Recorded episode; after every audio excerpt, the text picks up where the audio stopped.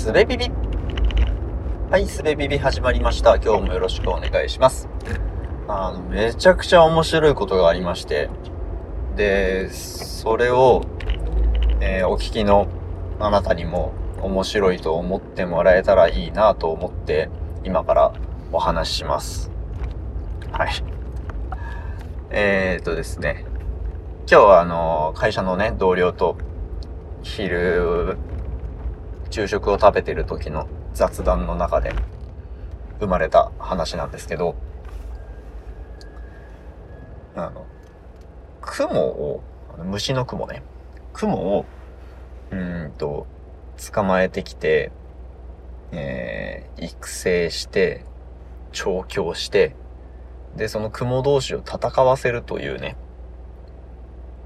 競技というかイベントというかがあるらしいんですね。で、それの様子を撮影してテレビ番組にしたところ、雲が気持ち悪いというクレームが入ったと。見なきゃいいじゃんと思うんですけど、という話と、それとは直接関係なく、そのクレームとか入るとかいうことはあったんだけども、どうやら人気は高いらしくて、高画質で次は、4K で収録撮影するらしいよみたいなね、こんな話があったんですけど、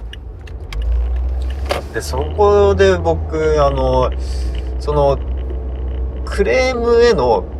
対応として 4K で撮影するっていうロジックだったらめちゃくちゃ面白いなと思ったんですよね。すいません、雲の映像気持ち悪かったですよね。次はちょっと画質上げていきますんで、またお願いしますみたいな。そこじゃねえっていうのをね、そういう解決を無邪気にねしてしまうという構図だったら面白いなと思ったんですよ。いや多分そうではないんですけど、本当はね、そのね、何かクレームとか要求とかに対してずれた誠実な対応を全力で屈託のない笑顔で、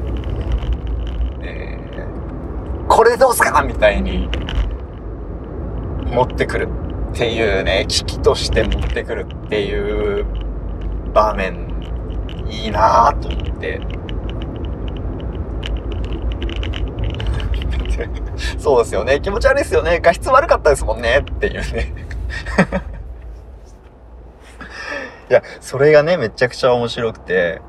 なんかこの種類のずれ方というか、間違い方、誤解みたいなものになんか名前つけたいねって言ったらですね、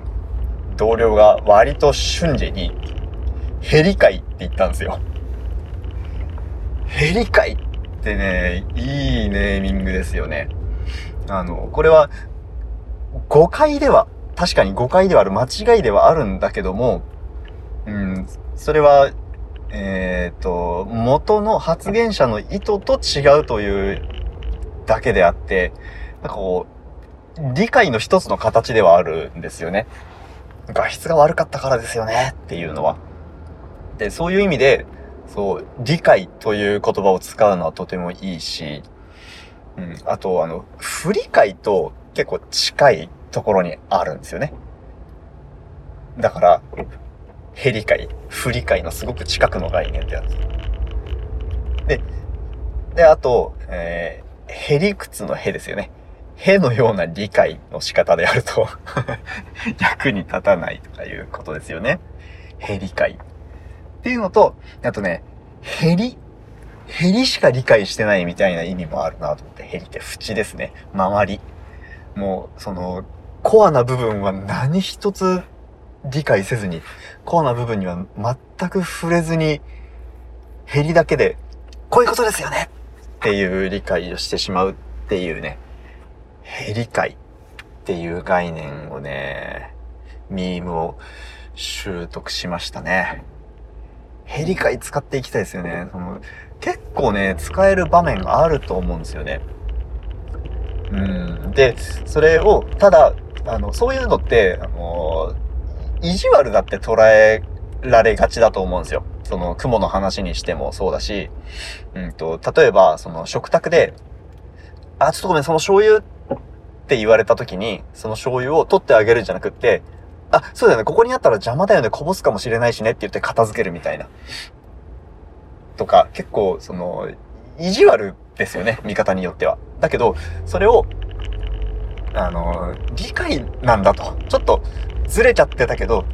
理解なんだよっていう認識を持つっていうのは結構ね、優しさにつながるんじゃないかなと思っているので、なんかね、人とのコミュニケーションの中で、あれこれ意地悪かな？意地悪されてんのかなと思ったら、もしかしたらヘリ回かもしれないぞっていう風に思いを馳せてみてはいかがでしょうか。